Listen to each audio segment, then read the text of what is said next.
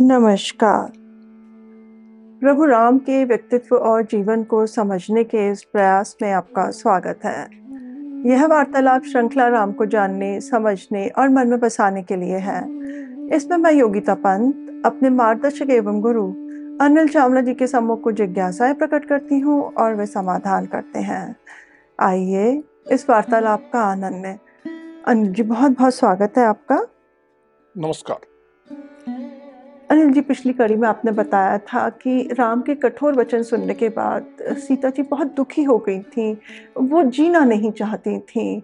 उन्होंने लक्ष्मण को आदेश दिया कि चिता तैयार करे और वो अग्नि में प्रवेश करना चाहती थी। लक्ष्मण ने चिता तैयार की होगी।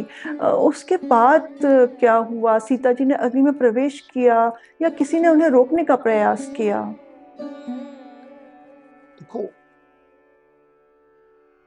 राम का जब हम व्यक्तित्व देखते हैं अत्यंत कोमल हृदय वाले और साथ ही युद्ध में अत्यंत भयंकर। बिल्कुल संहारक।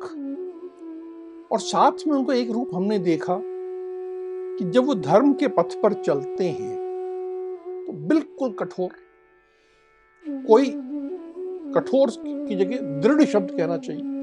ऐसी दृढ़ता कि कल हमने चर्चा की थी कि जब वो वन गमन कर रहे थे तो पीछे से उनके स्वयं के पिता महाराज दशरथ उन्हें आवाज़ दे रहे थे। रो रहे थे रोक रहे थे लेकिन उन्होंने पीछे मुड़ के नहीं देखा था। राम वन को प्रस्थान कर गए थे जैसी दृढ़ता जैसे अटल रहना निडरता राम में थी। या राम में हमने देखी है। अब राम का अंश है सीता। सीता में भी वही। वो भी अपने धर्म के मार्ग पर चल रही इसलिए कोई मन में शंका कोई पुनर्विचार। कुछ नहीं।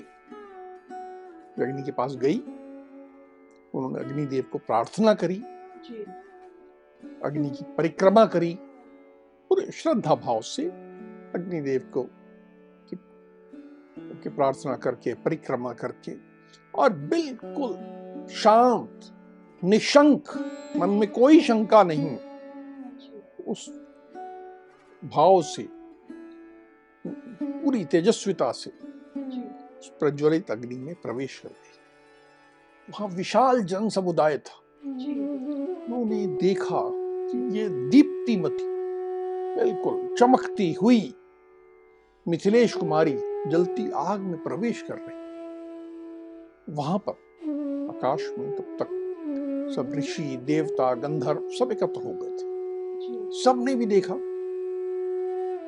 कि महाभागा, महाभाग्यशाली सीता आग में प्रवेश कर रही वहाँ स्त्रियाँ खड़ी थी, वानर खड़े थे, राक्षस खड़े थे। सब तो हाहाकार करने लगे। सब रोने लगे।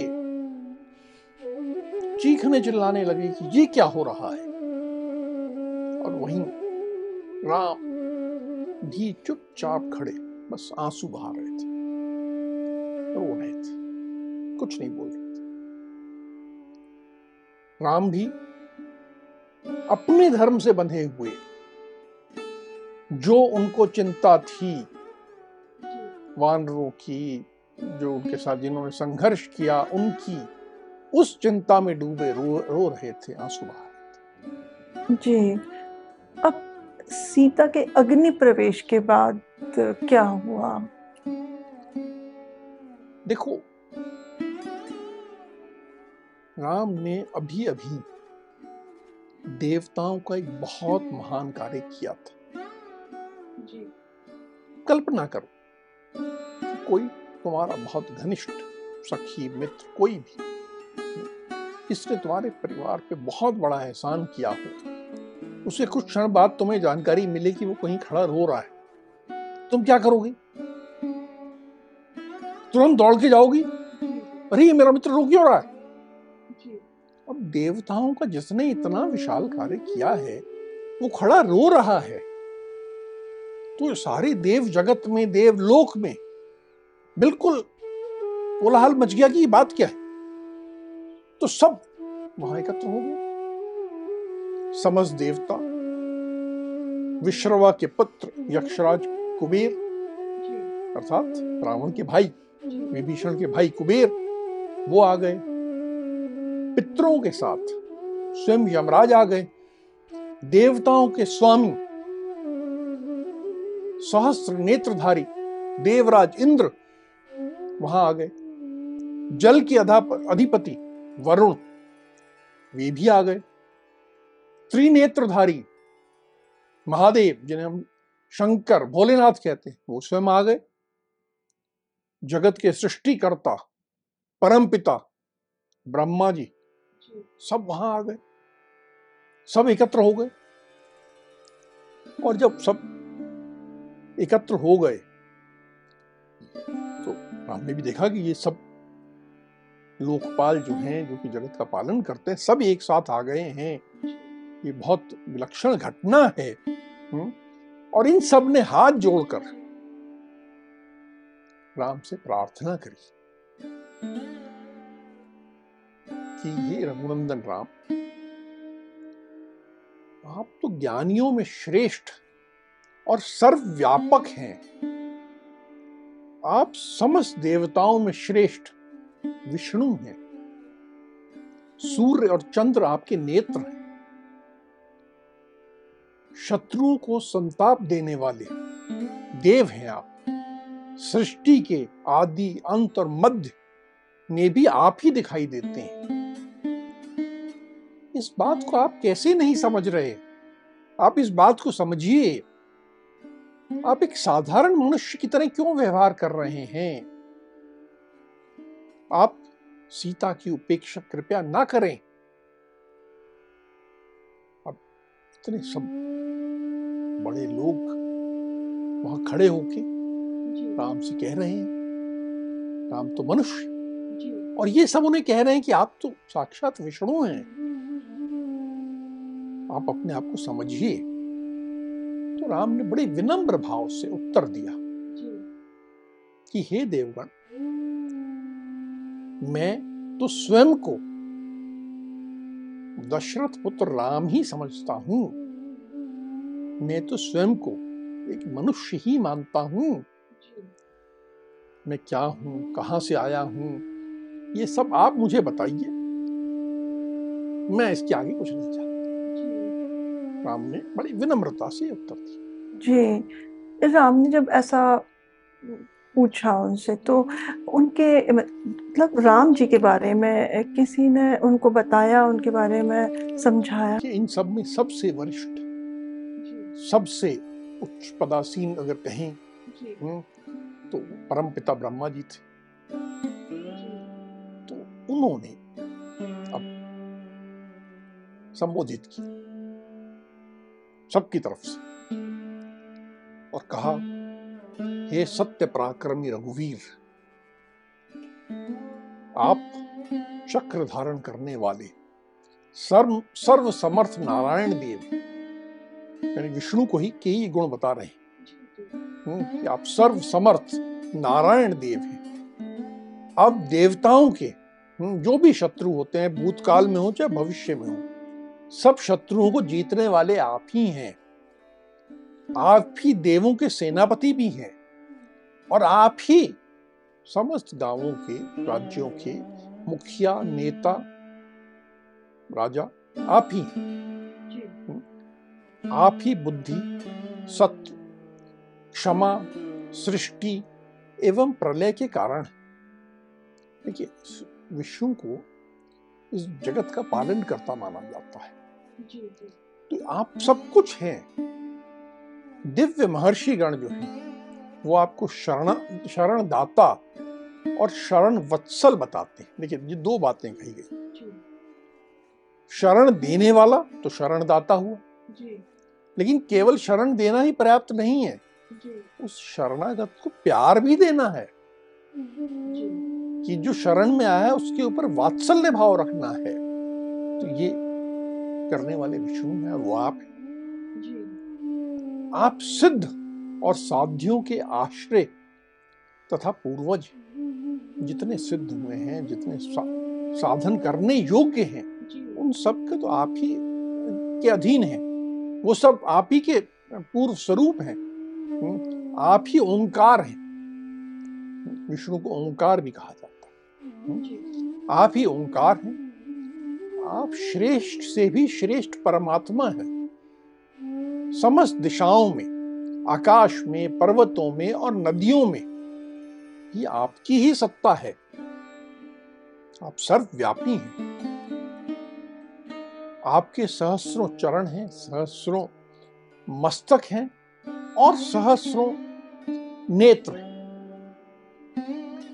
आप ही तीनों लोगों तथा देवता गंधर्व और दानवों को धारण करने वाले विराट पुरुष नारायण हैं। अब ब्रह्मा देखिए किस स्तर तक उनको समझा रहे हैं। और विष्णु और ब्रह्मा का ही आपसी संबंध समझिए। देखिए आज का जो हमारा प्रसंग है अत्यंत आध्यात्मिक हो जाता है।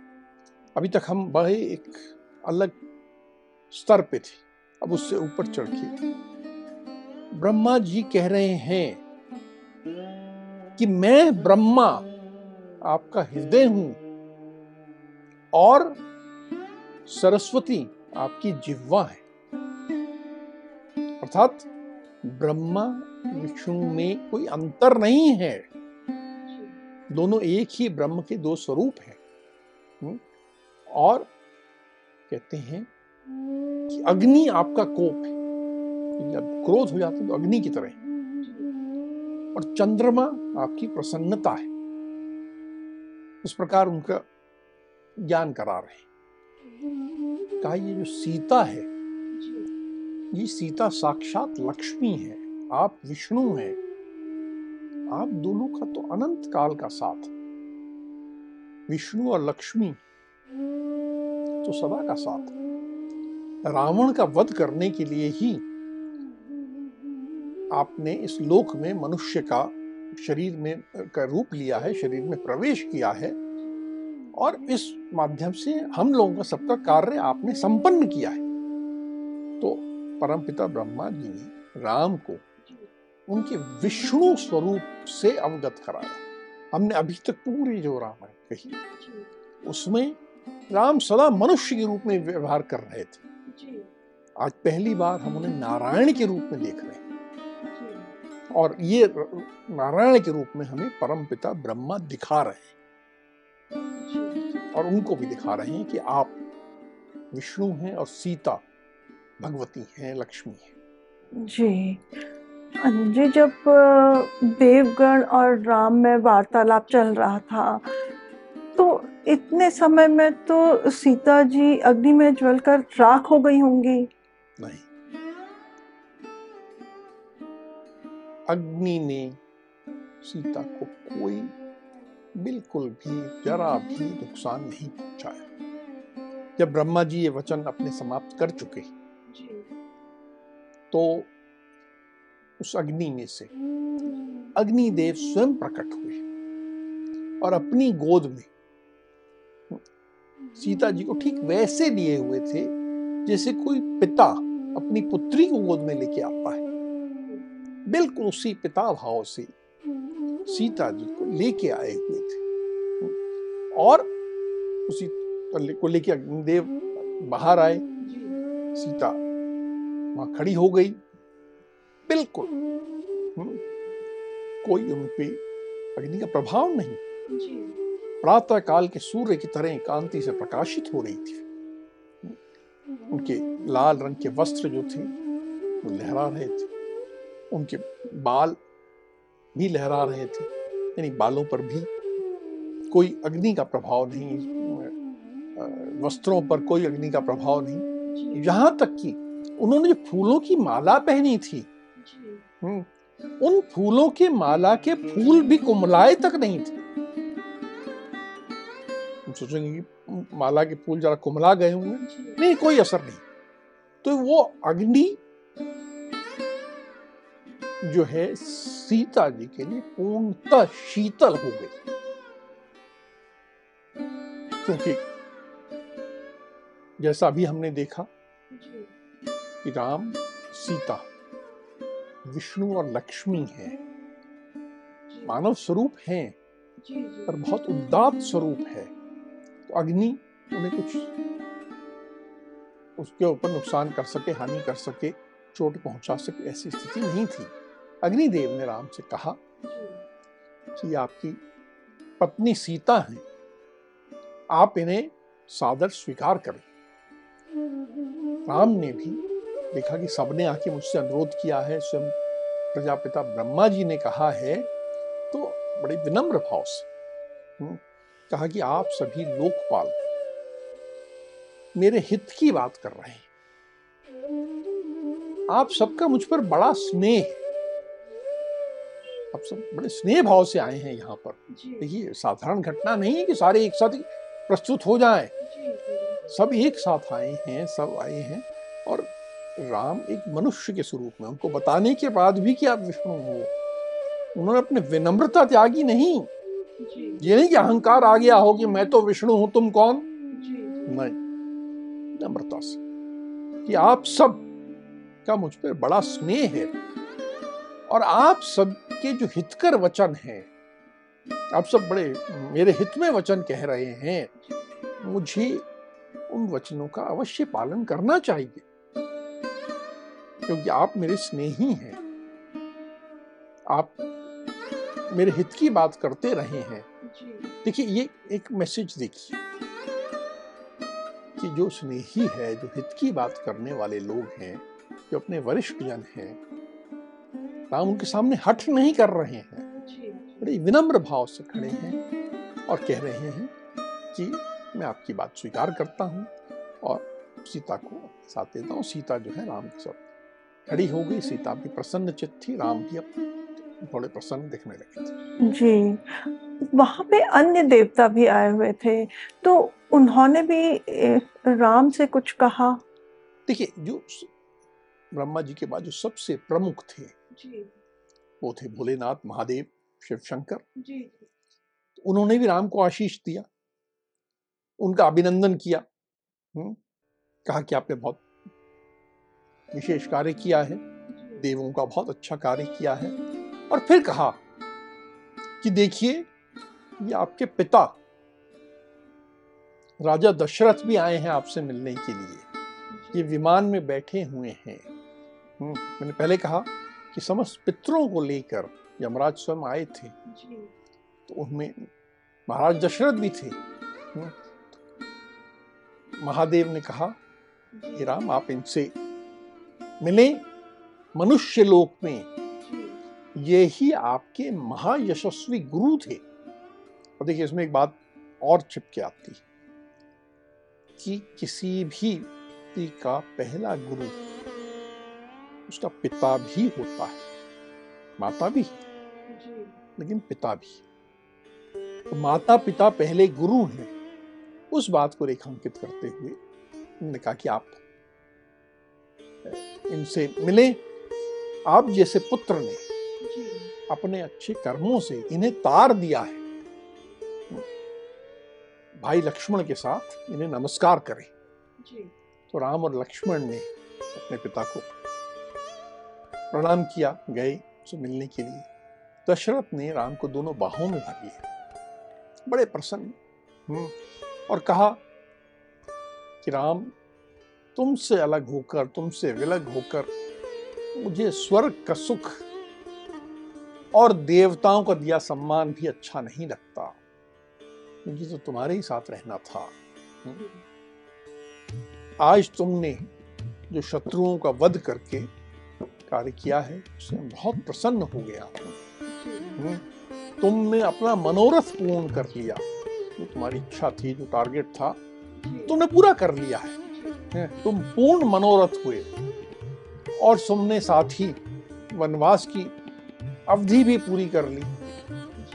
तुम्हारा वनवास भी पूरा हो गया तुम्हारी इच्छा भी पूरी हो गई और तुमने रावण को मारकर देवताओं का भी कार्य कर दिया। हम्म, तो सब अच्छा कर दिया मैं भी प्रसन्न हूँ सब प्रसन्न है तुम। बड़े हम्म, गद गद हुए जा रहे थे। हम्म, और कहा कि अब तुम जाओ अयोध्या और अपने भाइयों के साथ मिलकर राज्य पर प्रतिष्ठित हो।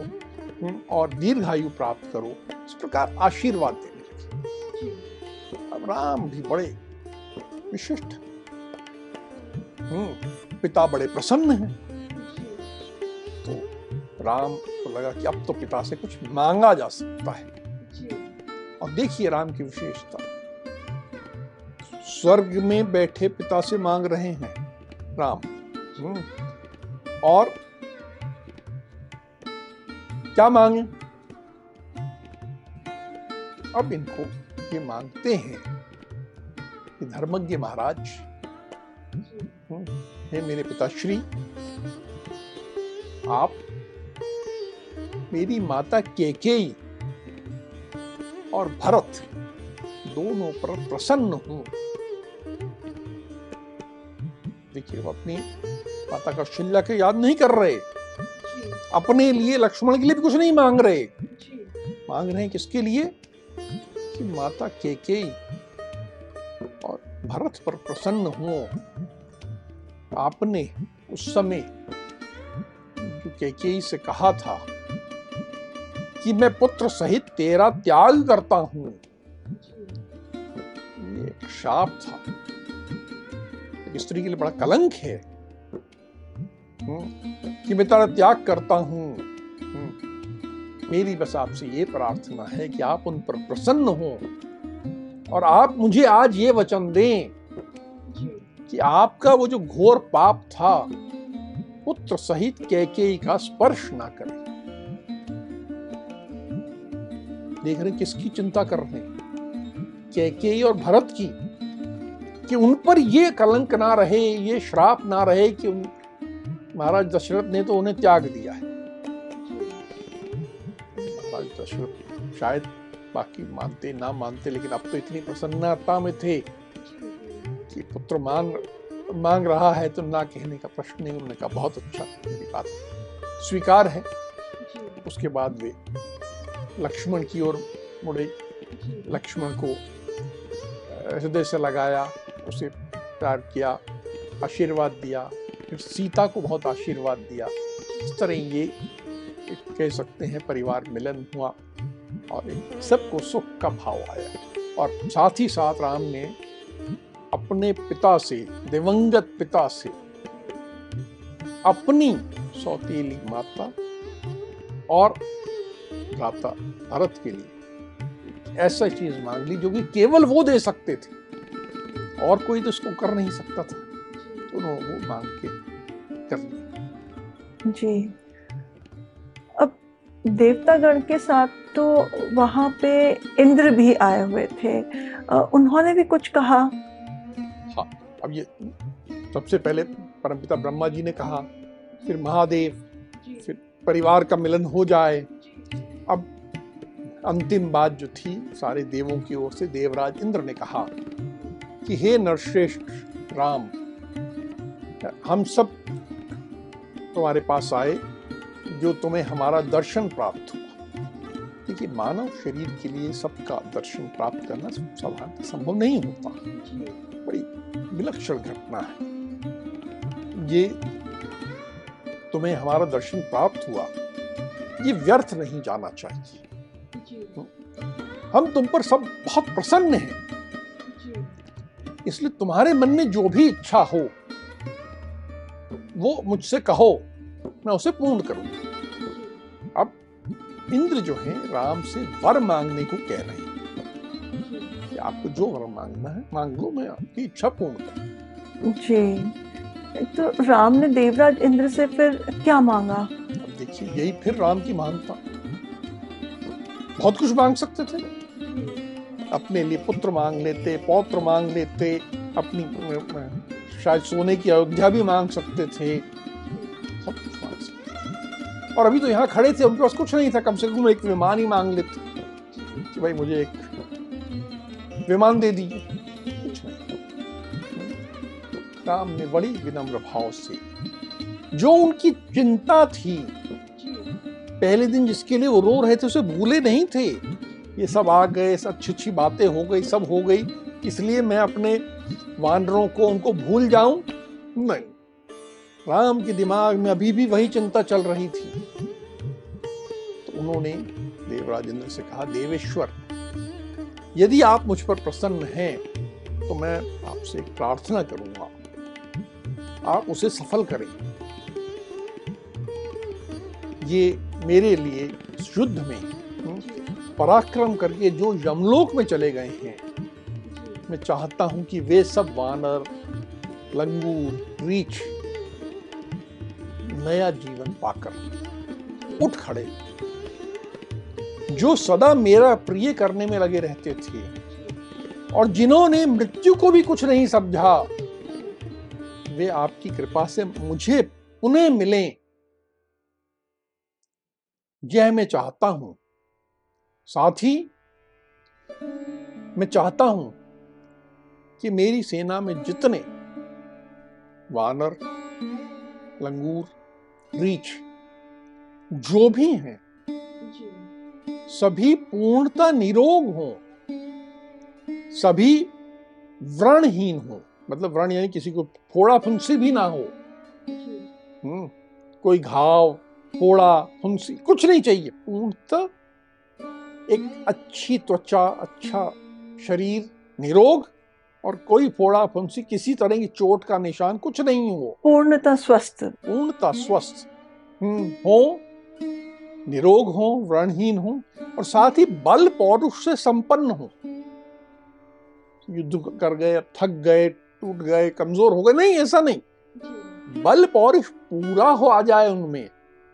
मैं ये चाहता हूँ और इसके साथ ये भी चाहता हूँ कि ये वानर लंगूर भालू जिस स्थान में भी रहे वहाँ ऋतु कोई भी हो चाहे समय हो असमय हो कैसा भी मौसम हो वहाँ पर फल फूल और पुष्पों की खूब भरमार रहे तथा निर्मल जल वाली साफ़ सुथरे जल वाली नदियाँ बहती रहे।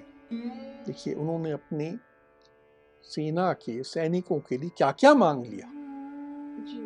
जो मर गए हैं वो पुनर्जीवित हो जाएँ जो घायल हैं वो पूर्णतः स्वस्थ हो जाएँ और उसके बाद उनको जीवन भर ना कभी पानी की कमी हो ना खाने की कमी। कितनी बड़ी बात। जी। और अपने लिए कुछ नहीं। ये राम है। ये नारायण है। साधारण नर नहीं है। अब जब राम जी ने वर मांगे जो जो वर मांगे देवराज इंद्र से तो क्या उन्होंने वो सब प्रदान कर दिए थे? वो राम ने मांगा। वो देवराज इंद्र भी चौंक गए। उन्होंने कहा कि आपने जो वर मांगा है बड़ा अभूतपूर्व है। बहुत बड़ा है। साधारणतः राजा तो इस तरह का वर नहीं मांगते। रावण भी वर माँगता था तो अपने लिए शक्ति माँगता था अपने लिए ये माँगता वो माँगता ये था। पर ये राम ने ये सब नहीं मांगा था। तो अभूतपूर्व है बहुत बड़ा है। पर इंद्र ने कहा कि नहीं आपने जो मांगा है मैंने आपको वचन दिया है कि मैं उसे पूर्ण करूँगा। मेरी ये प्रकृति नहीं कि मैं दो तरह की बात करूँ पहले कुछ कह दूँ फिर बाद में बदल जाऊँ। तो मैं आपको का ये वर अवश्य सफल होगा मैं आपको ये वर प्रदान करता हूँ। जो युद्ध में मारे गए हैं। और राक्षसों ने जिनके मस्तक काट दिए हों भुजाएँ काट दिए हों कोई अंग काट दिया हो किसी भी प्रकार हो वो सब वानर भालू लंगूर सब जी उठे। और जी उठने के बाद बिल्कुल उनकी भंगिमा वैसे हो जैसे कोई मनुष्य नींद में हो और नींद के बाद उठता है हम्म, तो वैसे उठे। उनमें पूरी तरह पौरुष हो, बल हो, वे सब निरोग हो, सब तरह से स्वस्थ हो, व्रणहीन हो, कोई फोड़ा पुंसी घाव कुछ नहीं हो। वे सभी प्रकार के परम आनंदों से युक्त होकर अपने सुहृदयों, बंधु बांधवों, स्वजनों, रिश्तेदारों से मिलेंगे। और जैसा आपने मुझसे मांगा है वे जहाँ भी रहेंगे वहाँ असमय में भी ऋतु ना हो तो भी वृक्ष फल फूलों से लद जाएँगे और नदियाँ जल से भरी रहेंगी। इस प्रकार का वरदान देवराज इंद्र ने राम को दिया। वास्तव में वरदान राम को नहीं था पूरी वानर सेना को था। राम ने तो कुछ लिया ही नहीं। पूरा का पूरा अपने साथ चलने वाले वालों को दे दिया। जी। अनिल जी इसके बाद तो सब और खुशियों की लहर छा गई होगी सब प्रसन्नता छाई हुई होगी कि सब जीवित हो गए हैं। फिर देवराज इंद्र ने राम से कुछ और कहा? तूने बिल्कुल ठीक कहा कि देखो कैसी प्रसन्नता। जो घायल थे वो पूरी तरह ठीक हो गए। किसी का हाथ चला गया तो हाथ पुनः आ गया किसी की टांग चली गई थी वो आ गया। हम्म, जो मृत थे वो पुनर्जीवित हो गए वानर लंगूर भालू सब ऐसे उठकर खड़े हुए जैसे लंबी नींद से उठे हो। सब और आनंदित। और स्वाभाविक जो राम कुछ समय पहले तक रो रहे थे अब वो प्रसन्न। अब उन्हें विजय की प्रसन्नता थी। अभी तक नहीं थी। अभी तक सोच रहे थे मैं वापस कैसे जाऊँ? लेकिन अब उन्हें प्रसन्नता थी कि अब मैं जा सकता हूँ। अब देवराज इंद्र ने भी राम से कहा कि हे नरश्रेष्ठ राम अब आप यहाँ से अयोध्या को पधारें और समस्त वानरों को भी विदा कर दें और ये कहकर समस्त देवगण की वहाँ से प्रस्थान कर जी।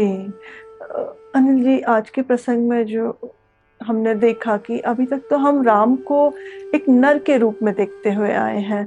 आज हमने उनका एक नारायण स्वरूप देखा, क्योंकि उन्होंने अपने लिए कुछ भी नहीं मांगा। जो उनके साथी थे, जिन्होंने राम को जिताया, विजय दिलाई उन सबके बारे में सोचा और उनके आगे कई वर्षों तक वो खुश रहे, उनके जीवन में खुशहाली रहे। वो सब मांगा, उन्होंने वरदान मांगा।